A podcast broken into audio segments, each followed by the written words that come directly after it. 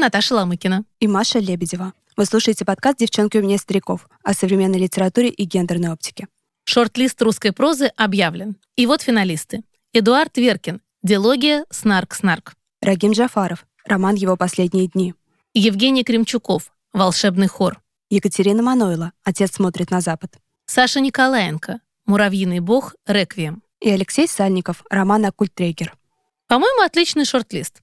Не все книги, за которые я болела, вошли, но об этом нам еще предстоит поговорить. И все же я очень рада за тех, кто в короткий список вошел. И не могу не отметить, что короткий список русской прозы «Ясной поляны» посвежел. Ну, возможно.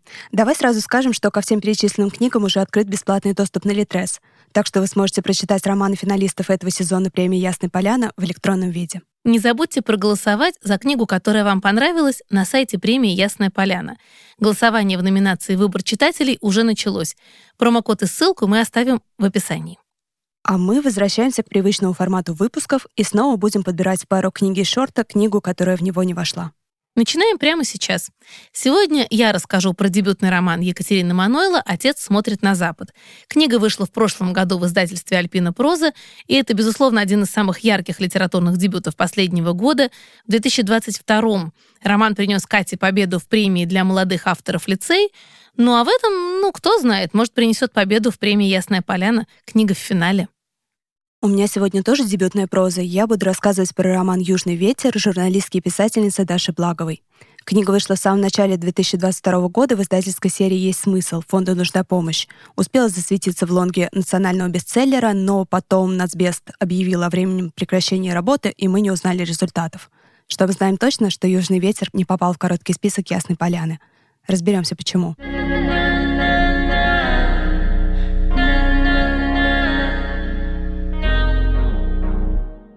Этот выпуск мы записываем прямо после объявления короткого списка премии «Ясная поляна» в самом центре Москвы, в сквере Пушкинского музея, в Садовом домике.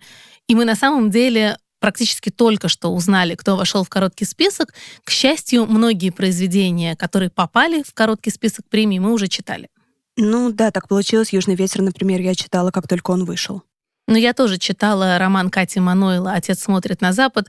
На самом деле, еще до того, как он вышел в виде книги, я читала в рукописи, потому что книга претендовала на премию «Лицей», и параллельно, и это, мне кажется, важно, издательство «Альпина проза» обратило внимание на этот текст. То есть очень здорово, что на роман обратили внимание разом и премия, отслеживающая дебютантов, и издательство, которое издает молодых авторов. Это были параллельные процессы, но для меня это ценно. И на самом деле, раз я начинаю рассказывать про текст Кати Мануэла, мне кажется очень важным, что в этом тексте соединились две ключевые вещи. Во-первых, Екатерина Мануэла в романе «Отец смотрит на Запад» пишет о том, что она хорошо знает. Роман посвящается девочке Кате, и эта Катя, это, конечно, сама Екатерина Мануэла в том или ином виде. Это не автофикшн, это художественная проза, но, тем не менее, жизнь девочки Кати из города Орска, который находится на границе России и Казахстана, это жизнь, прожитая самой писательницей. Это очень чувствуется, потому что в этом романе есть замечательно прописанные герои, психологически достоверные, объемные, которым веришь. И есть э, то, что сейчас называется сеттинг вслед за сериалами и кино. Ну, можно говорить о мизансцене, можно говорить да, о месте действия романа. И это действительно мир, который хорошо знает Катя Мануэла. То есть детали жизни, подробности быта, какие-то мелочи, которые для людей, выросших в Казахстане, будут вполне естественными, и ничего в этом особенного и не о чем тут писать, для нас, э, читателей российских, читателей из Центральной России, будет такой ну, необходимой экзотикой, которую мы не знаем, которую мы воспринимаем со стороны. И тут правда Кати Мануэла, вот ее правдивость, ее художественная честность заслуживает внимания. На самом деле, я бы сказала, что в длинном списке таких книг было немало, и в том числе в прошлом году, когда, скажем, Ислам Ханипаев в повести типа «Я» да, рассказывал нам про э, современную Мухачкалу или в романе «Большая суета» он тоже это делает. То есть авторы, которые не переносит действия в условный мегаполис или в Москву, или там в Нью-Йорк, как это было принято, ну, не знаю, еще 15 лет назад, да, все вдруг жили в Москве или все вдруг жили в Нью-Йорке, все жили в Лондоне, даже тем, кто там никогда не жил, и это было как бы бонтоном, да, описывать столичные европейские города, в том числе Москву. Вот авторы от этого ушли. Они, наоборот, показывают нам местный колорит, и это очень ценно, это дорого, потому что я скажу о себе, как о читателе. Мне вот этот казахский быт был в новинку. Все, что я узнала из романа Екатерины Мануэла «Отец смотрит на Запад», было для меня ну, таким откровением. Если честно, я считала, что всего этого давно уже нет. Что все выкупы невесты, да, там кражи невесты, э, все насильственное замужество и прочее, это все ну, какие-то уже легенды, и общество с этим справилось, и, в общем, в светском государстве давно ничего этого нет. Мне, в общем, наверное, неправильно в этом признаваться, но тем не менее я должна в этом признаться, да, как-то новости стороной обходят в основном эти вопросы. Хотя это не совсем так, потому что одновременно с выходом романа «Отец смотрит на Запад» был большой скандал как раз с Дагестаном, с семьей, где невеста украденная сбежала и просила помощи, ее вернули, отдали родственникам. Ну, в общем, кажется, что это все из разряда каких-то мифов, легенд и пережитков. И когда ты читаешь роман молодой, красивой, девушки, выросшей в Казахстане, которая явно оттуда сама сбежала, и она тебе прямым текстом, пусть в художественной форме, рассказывает, что это ее реальность, и ты немножечко вздрагиваешь, даже немножечко сильно.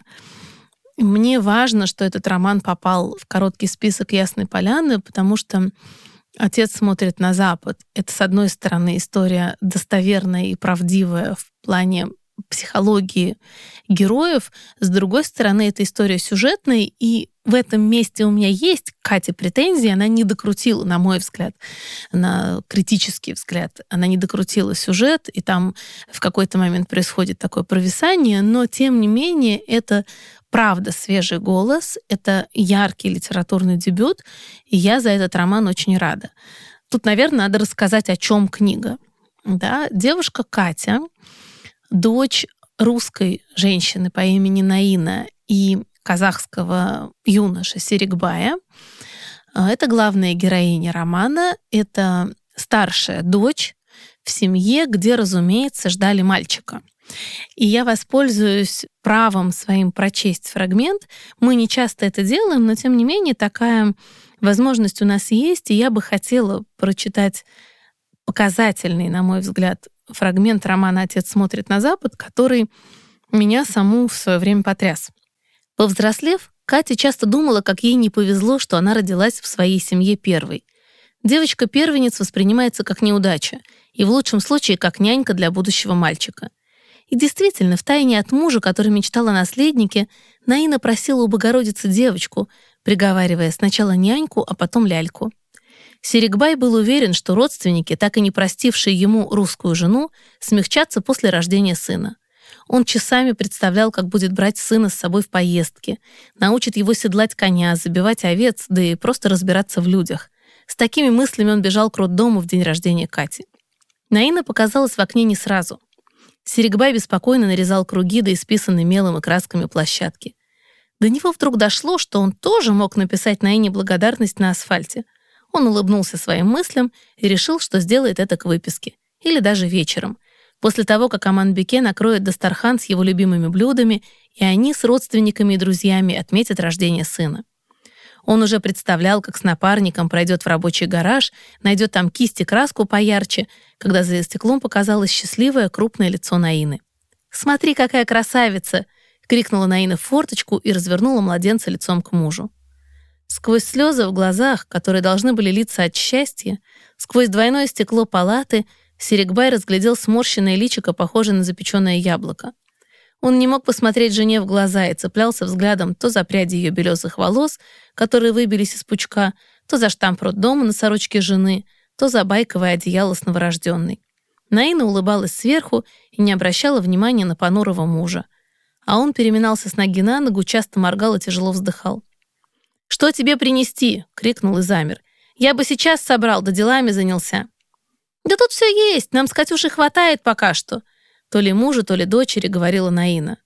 Серегба не расслышал ни слова, но понял, что жена ни в чем не нуждается, махнул Наине и быстро пошаркал прочь, словно пытаясь стереть подошвы чужое и жирно-красное «спасибо за сына» на асфальте. Дома Серегбая ждали родственники, но он не торопился туда и тянул время. Постоял на воротах на школьном футбольном поле, пока мальчишка-вратарь бегал по нужде в кусты. Наспор с пацанами попрыгал на половинках автомобильных шин, торчащих из земли. Сделал круг, чтобы не идти через двор с прилавками, которые местные называли базарчиком. Там он встретил бы знакомых, и перед каждым пришлось бы держать ответ, кто у него родился. Женщины тянули бы его в магазин, советовали, чем обрадовать Наину. Серегба и так планировал купить жене хороший подарок за сына — а вот потратить заначку на побрякушку за дочь у него не поднималась рука. На заднем дворе дома, на земле у запертого на амбарный замок бомбоубежища, Серегбай заметил что-то красное, похожее на заветренный кусок мяса. Он пригляделся и понял, что это яшма. Серегбай сунул камень в карман и пошел домой. Дверь ему открыла счастливая Аман-Беке в праздничной, расшитой бисером и металлическими бусами жилетке поверх красного платья. Ее выщипанные, густо накрашенные брови быстро изогнулись вопросительными знаками и тут же встали на место. Аман Беке подняла пальцы в перстнях к губам, словно пытаясь удержать слова во рту. «Дочь», — тихо сказал Серегбай. «Значит, будет Улбасын». Аман Беке вздернула подбородок, и тяжелые серебряные полумесяцы в ушах качнулись. Имя Улбасын в поселке давали дочерям в семье, где ждали наследника. Имя означало «да будет сын», и каждый день и час оно звучало как молитва. Все улбасын, не имея прямого родства, походили друг на друга сутулостью, мягкостью форм и всегда виноватым взглядом. Серегбай согласился с сестрой. Вот меня, если честно, это просто потрясло. Вот эти э, имена, мне казалось, что этого давно уже нет. В смысле, а риторика с наследником? Ты не видишь это в России, допустим? А когда наследник? Наследник чего? Дивана твоего протертого? Ты понимаешь, э, это какая-то патриархальная история. Ну, как бы да, вроде нужен тебе наследник. Мне очень понравилось, как э, сама Екатерина Мануэла, когда давала мне интервью после выхода романа, она сказала, а вы уверены, что ваш род вообще нужно продолжать? Это очень правильный вопрос, да, но, понимаешь, одно дело вся эта риторика с наследником, ну, она как бы остается где-то за кадром, и если и давлеет, то незримо. Но имя, вот это Улбасын, которое означает «да будет сын», меня на самом деле просто это прибило к полу, потому что я правда не задумывалась. Вот я тот человек, который считал, что все это давно ушло в прошлое. Для меня в этом смысле роман «Отец смотрит на Запад» стал таким неприятным откровением, хотя у меня лично была однокурсница на факультете журналистики, и я помню, что Полина, так ее звали, она рассказывала, что поступила на журфак, чтобы ее не выдали замуж. То есть мама все сделала, чтобы она поступила на факультет журналистики, иначе бы ее украли. Она из Чечни, и э, для нее было вот жизненно необходимо поступить на факультет.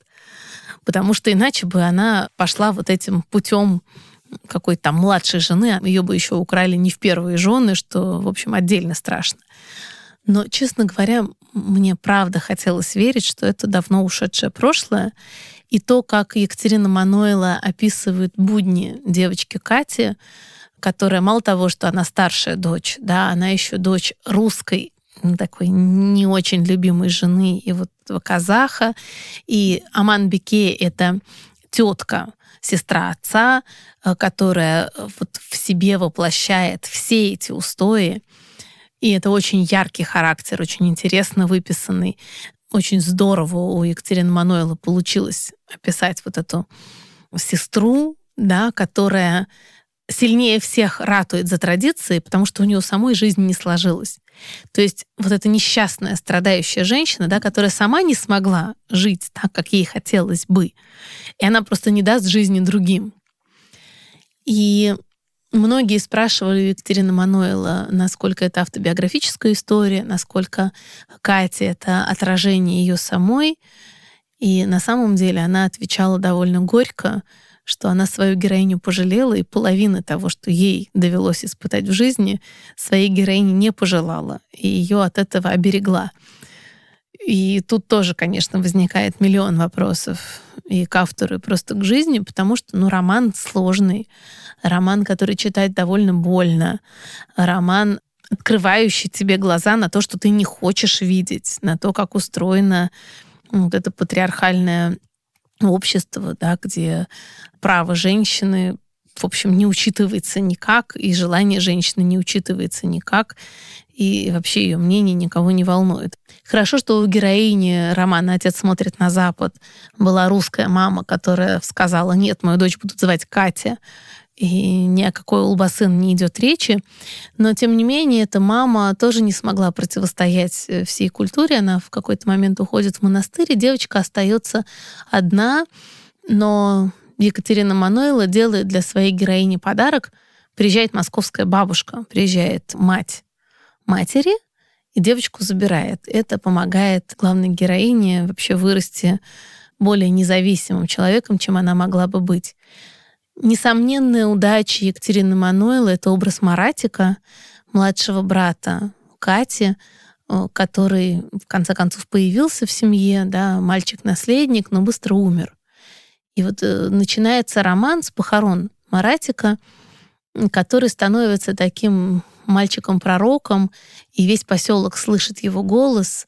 И если кто-то поступает не по совести, если кто-то поступает несправедливо, он начинает слышать, и не только он, но все остальные начинают слышать голос Маратика, который обличает все такие нечестивые поступки. И, в общем, все его немножечко боятся и на семью так косятся, потому что есть вот такой голос совести в этом городке, да, это младший брат Кати.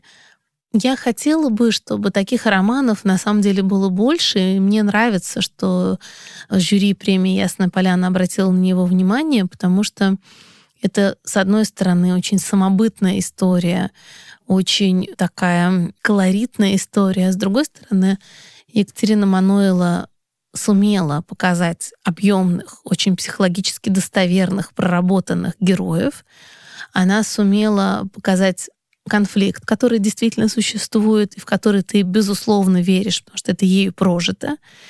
Немножечко, может быть, страдает сюжет, то есть сюжетная линия в какой-то момент провисает, а потом выруливает. Там есть моменты, я не буду рассказывать подробно. Может быть, те, кто еще не читал роман, захотят с ним познакомиться, и я уверена, что получат э, свою дозу удовольствия. Но вот есть некоторые моменты сюжетные, которые кажутся мне такими провисающими. Но поскольку это дебютная проза, поскольку это первый роман, это вселяет веру в автора и дает нам возможность надеяться, что дальше будет еще интереснее. Если Катя продолжит, тем более, что мы сегодня выяснили, что она закончила элит-институт, она ученица Павла Басинского, и это ей скорее мешало, потому что я э, скажу по школе критики в Ясной Поляне. Мы там действительно обсуждали э, всех претендентов на короткий список, много говорили о э, современной прозе.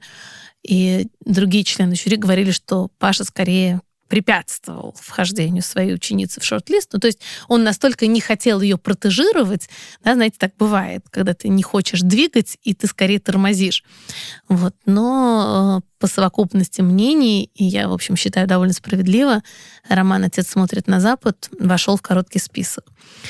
Тут, наверное, еще нужно сказать, э, что издательство «Альпина Проза» обратило внимание на этот текст до премии «Лицей», и роман вышел практически одновременно как сам издат, потому что сервис издательский Редеро поддерживает финалистов премии лицей и выпускает их книги вот на своей самоиздатовской платформе, да, в виде такой print-on-demand литературы. И в то же время практически издательство Альпина Проза выпустил очень красивую книгу.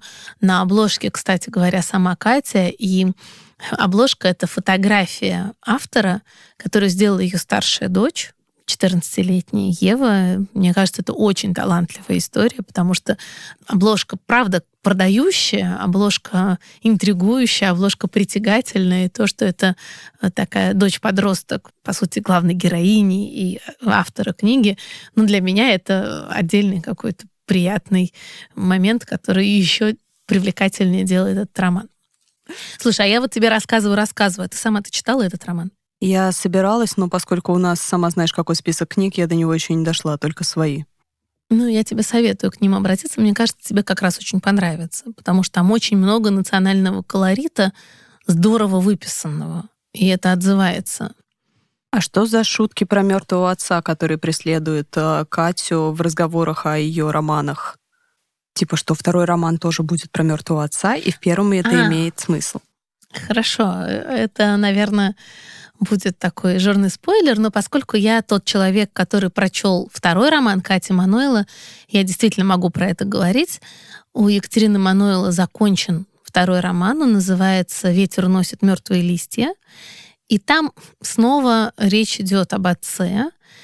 Есть труп отца, я не буду говорить, кто его убил, потому что все не то, чем кажется в этой книге. Но ее, да, действительно спрашивают читатели, будет ли роман без мертвого отца, можно ли не убивать уже отцов в романах. Но пока, пока нет, пока нельзя. Тут должна сказать, как критик, что второй роман мне показался слабее. Мне очень грустно об этом говорить.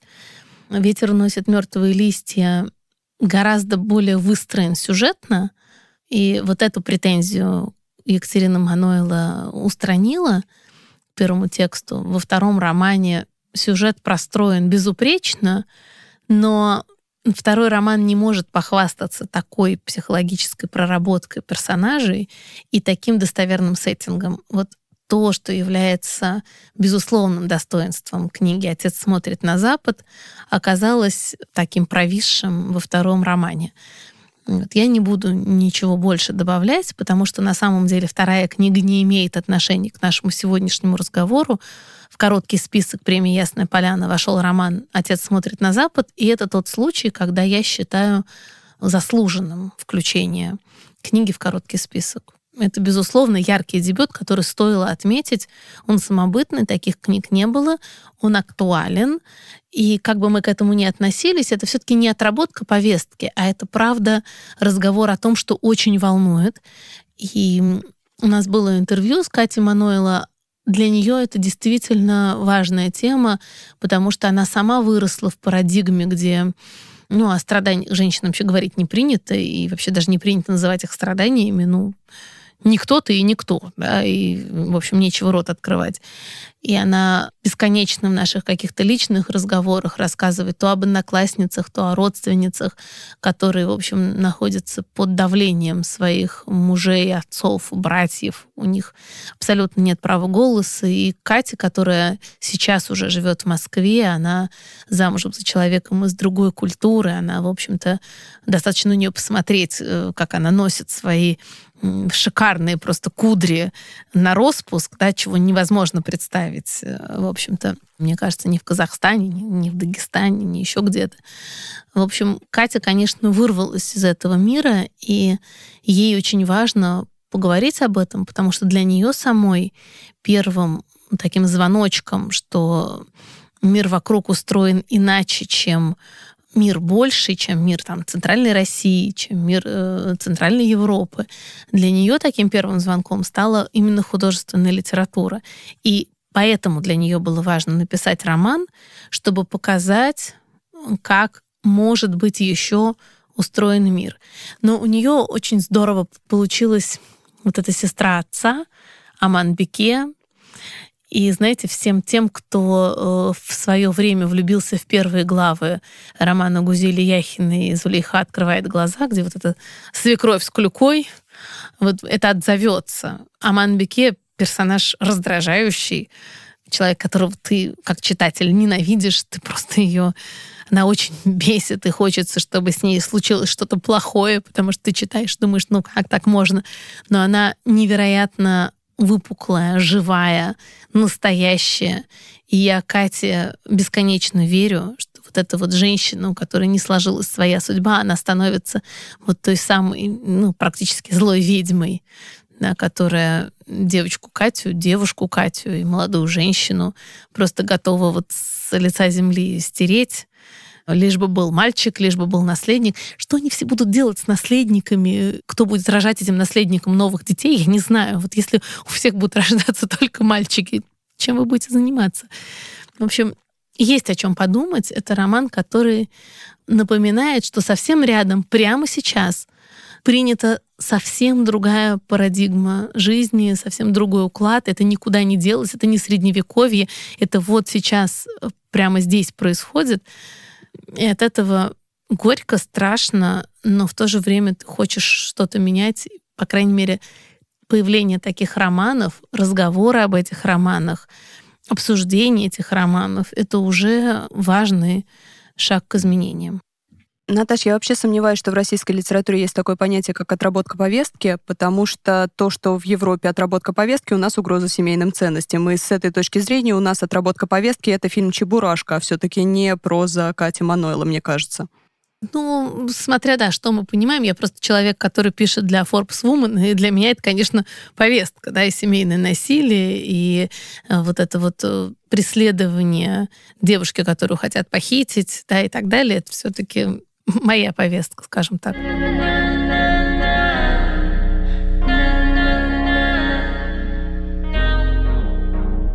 Ты говорила о том, что в этом лонг-листе достаточно много книг э, региональной прозы и привела в пример Ислама Ханипаева. На мой взгляд, Ислам Ханипаев все-таки не очень хороший пример в данном случае, потому что у Ислама Ханипаева на данный момент э, практически ничего, кроме региональной прозы-то и нет. Ну, то есть у него, конечно, есть сериал на букмейте «Луна-84», но даже она выглядит, как будто просто на Луну перенесли Дагестан. Хотя сериал мне, например, очень понравился, честно признаюсь. Я не очень люблю аудиоверсии, потому что я склонна читать глазами. Я читаю гораздо быстрее и, как мне кажется, внутренне выразительнее, чем многие актеры. Но вот «Луна-84» — тот редкий случай, когда исполнение мне понравилось, потому что это, правда, не начитка, а именно аудиоспектакль, и там звуковые эффекты очень здорово работают. И уж если э, главный герой, например, заключен в клетку, и к нему сзади подходит надзиратель, то ты прямо слышишь, как к тебе сзади подходит надзиратель. Это по звуку выстроено так, что если ты в наушниках слушаешь, у тебя прям за спиной лязгают эти кандалы, да, и ты там чувствуешь разряд. В общем, это настолько здорово сделано аудиально, что я поступила со своими правилами, я слушала «Луну-84», мне очень понравилось, кстати, хотя это, я вообще не целевая аудитория этого текста. О, спасибо, что рассказала. Слушать я его теперь точно не буду, потому что представлять, как ко мне подходит надзиратель России 2023 года, мне не очень хочется. Помимо Ислама Ханипаева и дагестанизации прозы, у нас есть же, например, Хелена Побяржина с э, Валсарбом Браслов.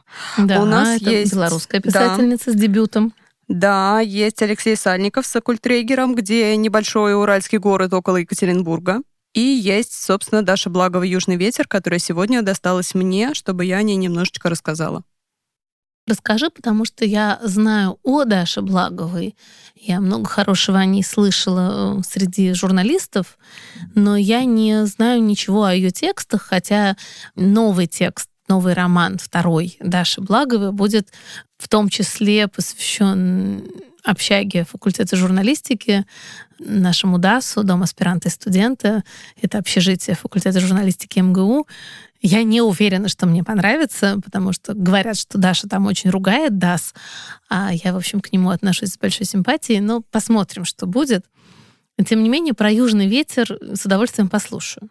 Смотри, кстати, как у нас интересно получилось. Обе писательницы с дебютными романами, и обе уже закончили свои вторые романы на данный момент. Да, это внушает оптимизм. Ну да. А, но для тех, кто не знаком с личностью Даши Благовой, стоит сказать, что она журналистка, и что она действительно пять лет волонтерила в психиатрической больнице имени Алексеева, которая больше известна в народе как Кащенко. И вместе с э, пациентами этой больницы она создавала проект «Радио Зазеркалье». И, собственно, это нашло отражение в «Южном ветре», потому что главная героиня «Южного ветра» Саша возвращается в свой родной городок Южный ветер, в котором угадываются минеральные воды, из которых родом Даша Благова. И это опять немножко региональная проза. Это сильно региональная проза, потому что Южный ветер там играет э, важную роль. И, собственно, делает с людьми с ментальными расстройствами радиопроект. Саша возвращается в день после похорон своей матери и замечает, что ее брат, у которого ментальные особенности, и причем его диагноз не называется, но не очень понятно, что там с ним. Но, в общем, Саша замечает, что у ее брата Жени значительные ухудшения и в коммуникации с людьми, и вообще она помнит его плюс-минус э, адаптированного к обществу. А здесь явно за время проживания с токсичной матерью у него пошли какие-то ухудшения, и 26-летнему Жене совсем дурно. И она хочет помочь и ему, и другим людям, но на самом деле вот этого альтруизма в Саше не очень много, она не очень приятная героиня. И это, кстати, классно, что она не пришла вот такая вот идеальная, я сейчас всех вас спасу, бедные люди с ментальными особенностями. И мне понравилось, что Даша в интервью честно признается, что Саша — это она 10 с лишним летней давности, и она вот подходила к людям с ментальными особенностями как к такому проекту что mm-hmm. я сейчас буду за ваш счет. И это клево признать то, что ты был когда-то неправ, а потом э, побольше въехал в эту тему и по-другому стал относиться. Мне очень сильно это импонирует. Ну вот, и, собственно, весь роман построен на работе вот этого радиопроекта. Там абсолютно разные люди с разными диагнозами, с разными историями. Там есть астроном, который... Астроном — это его прозвище, который хочет воссоздать какую-то свою вселенную. Там есть девушка, которая пережила буллинг и депрессивный эпизод сложный. Там есть женщина, которая так не защитил кандидатскую диссертацию. Все они вместе делают это радио, и Саша им в этом помогает. Еще есть э, Сашина невнятная любовная линия, которая, на мой взгляд, нужна для того, чтобы показать, что Саша не замкнется в этой жизни с особенным братом, а все-таки у нее будет еще какая-то жизнь. Оставим это просто ненужная гетеросексуальная любовная линия, которой что есть, что не было бы. Есть э, замечательный, в кавычках, э, город Южный ветер, который совершенно омерзительный и скорее всего, описан очень близко к реальности. Я никогда не была в минеральных водах, но вот этот вот весь региональный ужас э, южного городка показан там очень классно. Я была в минеральных водах, но я там была два дня как курортник, поэтому не могу тут тебя не поддержать, не опровергнуть. Ну, я я думаю, подозреваю, что у меня совсем так. другая оптика. Ты когда приезжаешь на два дня отдохнуть, ты не видишь никакого омерзения и ужаса. Конечно. Вот, а есть борьба с системой, причем системой становятся как э, врачи этой больницы, так и правительство этого города, которые не хотят, чтобы кто-то делал какие-то проекты без их позволения, занимал помещение там и все такое прочее. И это все заканчивается такой небольшой катастрофой, о которой нам Даша сообщает еще в конце романа, и здесь стоит поговорить о композиции, потому что она максимально неровная. Я перечитывала роман сейчас, потому что я его читала около года назад, наверное, и мне точно так же, как и в прошлый раз, пришлось после конца романа возвращаться к началу, потому что вот этот вот акцентированный финал, ты его забываешь за все страницы, там очень много происходит событий, и вот это как-то очень сильно раскидано, тебе немножко неуютно. Ну скажи, пожалуйста, ты думаешь, это стало аргументом для жюри? Я думаю, что не стало, потому что, когда мы с тобой разговаривали о жюри, они явные недостатки могут перетянуть как достоинство, если роман им нравится. Я думаю, что это не стало аргументом для жюри, это вот неровность, потому что ее же можно объяснить и тематикой. Ну, смотри, получается, что мы имеем дело с двумя дебютными романами. Угу с региональным таким акцентом, да, с погруженностью в культуру. Но и тогда не мудрено, что «Отец смотрит на Запад» Екатерины Мануэла воспринимается сильнее, чем «Южный ветер» Даши Благовой, потому что то, что ты рассказываешь, э, в общем, проигрывает истории, описанные у Кати. Может быть, но я бы не стала их сопоставлять, потому что, мне кажется, это все-таки очень разные книги. То, что я вижу среди минусов «Южного ветра», так это его стиль, потому что мне кажется, что Даша, окончившая школу литературных практик, где преподает Женя Некрасова, либо осознанно, либо неосознанно подражает Жениной прозе, и вот это вот, знаешь, вынужденная вычурность Ну, это две тенденции современной молодой женской прозы.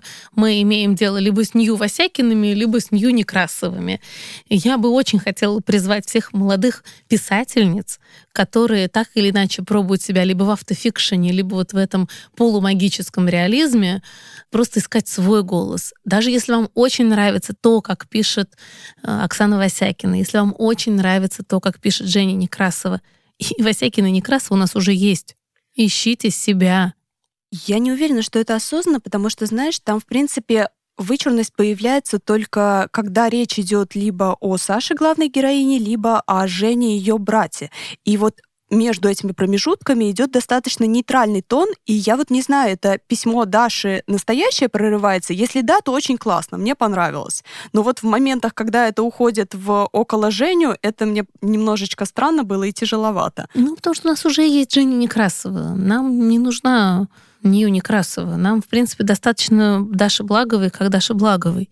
Тут даже вопрос не в вычурности совсем, а в органичности этой вычурности как-то чувствуется, когда она идет не от э, души. Знаешь, э, так бывает, когда журналисты начинают писать прозу, потому что все-таки журналистика и работа с фактами и такой тон достаточно бесстрастный. Это одна манера письма, да, одна манера изложения того, что ты хочешь сказать. И есть художественная проза, где ты вроде как можешь по-другому. И мне кажется, что на контрасте вот журналистское письмо, оно часто этим грешит потому что ты каждый день и так пишешь про реальных людей, реальные факты, реальную жизнь. Тебе в художественной прозе хочется уйти в такие вензеля и кружева стилистические. Ну, тебе просто кажется, что если уж ты пишешь художественную литературу, то давай ты будешь писать ее по-другому. А это, видимо, не нужно совсем ни по тематике, ни по органике письма. Ну, думаю, тебе лучше знать об отношениях журналистики и прозы, потому что ты занимаешься журналистикой, а я нет но у Даши есть э, какие-то совершенно потрясающие эпизоды, которые не похожи ни на Женю Некрасова, ни на что. А, например, мне запомнился, как ни странно, не особо имеющий отношение к всему происходящему в романе «Южный ветер» эпизод о первом походе главной героини в школе к гинекологу. Это один из моих любимых эпизодов романа, и, по-моему, он получился совершенно классно. Удалось передать э, всю эту бесполезность этого мероприятия и достаточно унизительность. То есть, ну, понятно, что это для галочки, во-первых. Во-вторых, а, мальчишки бегают, смеются. То есть, ну, абсолютно стрёмный какой-то момент. И я, честно говоря, не то чтобы часто где встречала, чтобы подобное описывалось, хотя в прозе писателей я постоянно что-нибудь э, читаю про их члены, и это почему-то важно. А вот здесь такой важный этап социализации, как первый поход к гинекологу, и ну, здорово, ну, спасибо. Тут я могу вспомнить только похороны в романе «Отец смотрит на Запад», потому что там есть как раз две другие важные составляющие и культурные, и социальные адаптации, да, и вообще ну, такой этап важный в жизни, особенно в патриархальном обществе и свадьба, и похорон — это серьезно. Да, и здесь э, собираются все-все родственники и знакомые и на свадьбу, и на похороны, занимаются деньги, закатывается какой-то огромный пир на весь мир, который, в общем, никому не нужен. И несмотря на то, что семья очень страдает от безденежья, и постоянно там ищутся какие-то деньги, накрывается стол из последних сил просто. И Катя Манойла говорила сама в интервью, что это большая проблема для всей культуры, потому что люди влезают в огромные кредиты, чтобы устроить вот там свадьбу на три недели, на которую зовутся абсолютно все, да, и что это прямо сейчас законодательно пытаются регулировать, потому что, ну, это переходит всякие границы. И в романе очень здорово описано, что движет людьми, когда они это делают, да, как это устроено внутри семьи, как это воспринимается снаружи, какие цели преследуются при этом, как вообще вот весь этот механизм свадеб и похорон, и здесь можно прям, хочешь через слэш, а хочешь через запятую, потому что что свадьба, что похороны, это, в общем, одно социальное действие. Важно показать при этом себя, да, не выдать замуж или женить, не проводить в последний путь. Важно показать, что семья процветающая. Это вот такой инструмент социализации просто важнейший для э, культуры. Ну, за этим очень интересно наблюдать. И тут Катя, конечно, как человек, который в этом вырос, она просто становится важным свидетелем, который умеет еще все это описать э, зримо, достоверно, детально и психологически верно ты прям на этой свадьбе присутствуешь. На похоронах ты хотел сказать. И там, и там. И, и, и хоронишь, и, и замуж выдаешь, да, ну, потому что мы видим все. То есть Аман Беке хочет женить своего сына, Аман Беке хоронит брата Серегбая. В общем, это все э, часть романа. Я не хочу пересказывать сюжет и не хочу его как бы навязывать свою интерпретацию. Я хочу, чтобы читатели прочли сами. Но это текст, который настолько полнокровный, потому что он из самой жизни выписан, что ты ему веришь абсолютно. Ты прям на этой свадьбе присутствуешь. Там есть две девочки, которые бесконечно путаются под ногами, да, там во дворе. Вот я прям, когда читала, я себя легко представляла на месте одной из этих девочек. Да, вот я вроде не часть этой семьи, но тут постоянно так вот кручусь рядом. Вот э, читатель в этой роли. И э, сами переживания Кати, главной героини, они тоже нам очень понятны. И то, как она находит себя э, благодаря бабушке, благодаря звукам, она становится ну, таким звукорежиссером, что ли. То есть она записывает сначала для школьных спектаклей, а потом и дальше-дальше шумы и звуки, которые помогают передать настроение. Она нам ищет редкие записи, например, грома, который случился когда-то, или лая собаки и так далее, и находит себя через это, она находит любимое дело, которое потом ее вытащит. И еще, знаешь, важный момент в романе «Отец смотрит на Запад» — это сестринство. В жизни женщины, которую подавляет все общество, единственной поддержкой может стать такая же, как она. Да, то есть, скажем, младшие невестки, которые дружат против свекрови, Другое дело, что они сами потом почему-то становятся свекровями, и все это не то, что забывается, а да, вот я страдала, а теперь вы будете страдать. Они, вот та же Аманбеке, она когда становится сама старшей, да, она начинает гнобить всех, кто моложе ее и кто по статусу ниже. Но тем не менее, единственный человек, который может всерьез помочь женщине вот в таком патриархальном со всех сторон закрытом обществе, это такая же женщина, как она. И не случайно в финале объединяются две младшие героини. И они помогают друг другу. В общем-то, можно обвинять Екатерину Мануэлу в том, что она переусложнила сюжет, и там есть сцена в склепе, к которой много претензий, и у меня они есть, и у других читателей, я знаю, они есть. Тем не менее, вот эта честность высказывания, объемность высказывания, правдивость высказывания и возможность обратить внимание очень широкой аудитории на этот роман, это, вне всякого сомнения, важный плюс. Я рада, что этот роман вошел в короткий список, повторюсь. Что касается Даши Благовой, я тут у себя хочу спросить.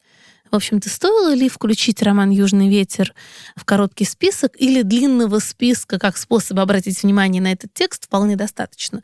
Потому что в крупных премиях все-таки длинный список — это тоже навигация. Я бы, честно говоря, заменила бы романом Даши Благовой «Южный ветер» а роман Рагима Джафарова и его «Последние дни». Mm-hmm. Но об этом мы поговорим в следующем эпизоде.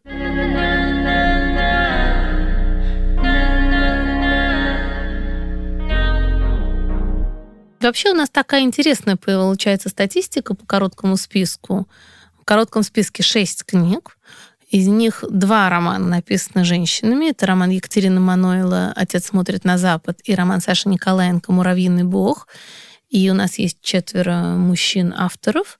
При этом средний возраст автора, если честно, 42 года все равно, но молодых писателей довольно много, и в этом смысле список можно назвать э, таким более свежим, чем раньше, потому что, ну, правда, появились молодые авторы, и пять лет назад не было такого количества писателей-дебютантов, писателей молодых, писателей, которые готовы рассказывать о своем поколении и не наматывать бесконечно кишки на колеса истории, как это было. Знаешь, расскажу-ка я вам о XIX веке, расскажу-ка я вам о гражданской войне и революции. Все-таки многие авторы, которые вошли в короткий список, пишут про сегодня, про героев здесь и сейчас. Ну, для меня это важно. Мне это правда ценно и приятно за этим наблюдать. В этот раз по количеству книг финалистов у нас лидирует Альпина, проза. Это целых три книги редакции Елены Шубиной с двумя книгами и одна «Эксмо». Во время объявления короткого списка был такой смешной диалог в зале. А где вышел Веркин? Он вышел в издательстве «Инспирия». А, «Эксмо» с пиаром. А я посмеялась. Да, «Инспирия» — это «Эксмо» с пиаром, действительно. Кстати говоря, мне приятно отдельно отметить, что роман Даши Благовой «Южный ветер» вышел в издательстве «Есть смысл», который возглавляет Юлия Петропавловская, моя студентка в прошлом. В общем, я не то чтобы, конечно, руку приложила, потому что Юля у меня училась только на втором курсе, но тем не менее приятно, что это сегодняшние молодые люди, которые готовы выпускать современную литературу, находить писателей среди своих же ровесников и современников, и, соответственно, темы тоже касаются э, сегодняшних молодых людей, а не каких-то там людей в прошлом, да, и мы не говорим бесконечно о вечном, а говорим о том, что нас волнует здесь и сейчас. А мне приятно, что это фонд «Нужна помощь», тот же самый, который выпускает СМИ «Такие дела», одно из, на мой взгляд, лучших СМИ в России на данный момент и мое лично самое любимое. Это подкаст «Девчонки умнее стариков» о современной литературе и гендерной оптике. Сегодня мы обсуждали два ярких литературных дебюта, роман финалистки 21 сезона премии «Ясная поляна» Екатерины Маноила «Отец смотрит на запад» и роман Даши Благовой «Южный ветер», который в шорт-лист не попал. Если вы хотите поддержать роман «Отец смотрит на Запад» в читательском голосовании, заходите на сайт премии «Ясная поляна». Голосование в специальной номинации «Выбор читателей» уже началось. Также напоминаем, что ко всем произведениям финалистов номинации «Современная русская проза» до 4 октября открыт бесплатный доступ на Литресе. Промокод в описании. Наш подкаст выходит при поддержке соучредителя литературной премии «Ясная поляна» компании Samsung Electronics. Спасибо, что послушали нас. Если вам понравился выпуск, пожалуйста, поставьте нам оценку на той платформе, где нас сейчас слушаете. Отзыв тоже можете оставить, нам очень приятно их получать. Подписывайтесь на подкаст на удобной платформе, чтобы не пропустить новый эпизод. Нас можно слушать на Яндекс Музыке в приложении Google Подкасты и Apple Подкасты, а еще на Ютубе и ВКонтакте. Следите за анонсами новых выпусков в нашем телеграм-канале «Девчонки умнее стариков» или в группе премии «Ясная поляна» ВКонтакте. Всем пока! Пока!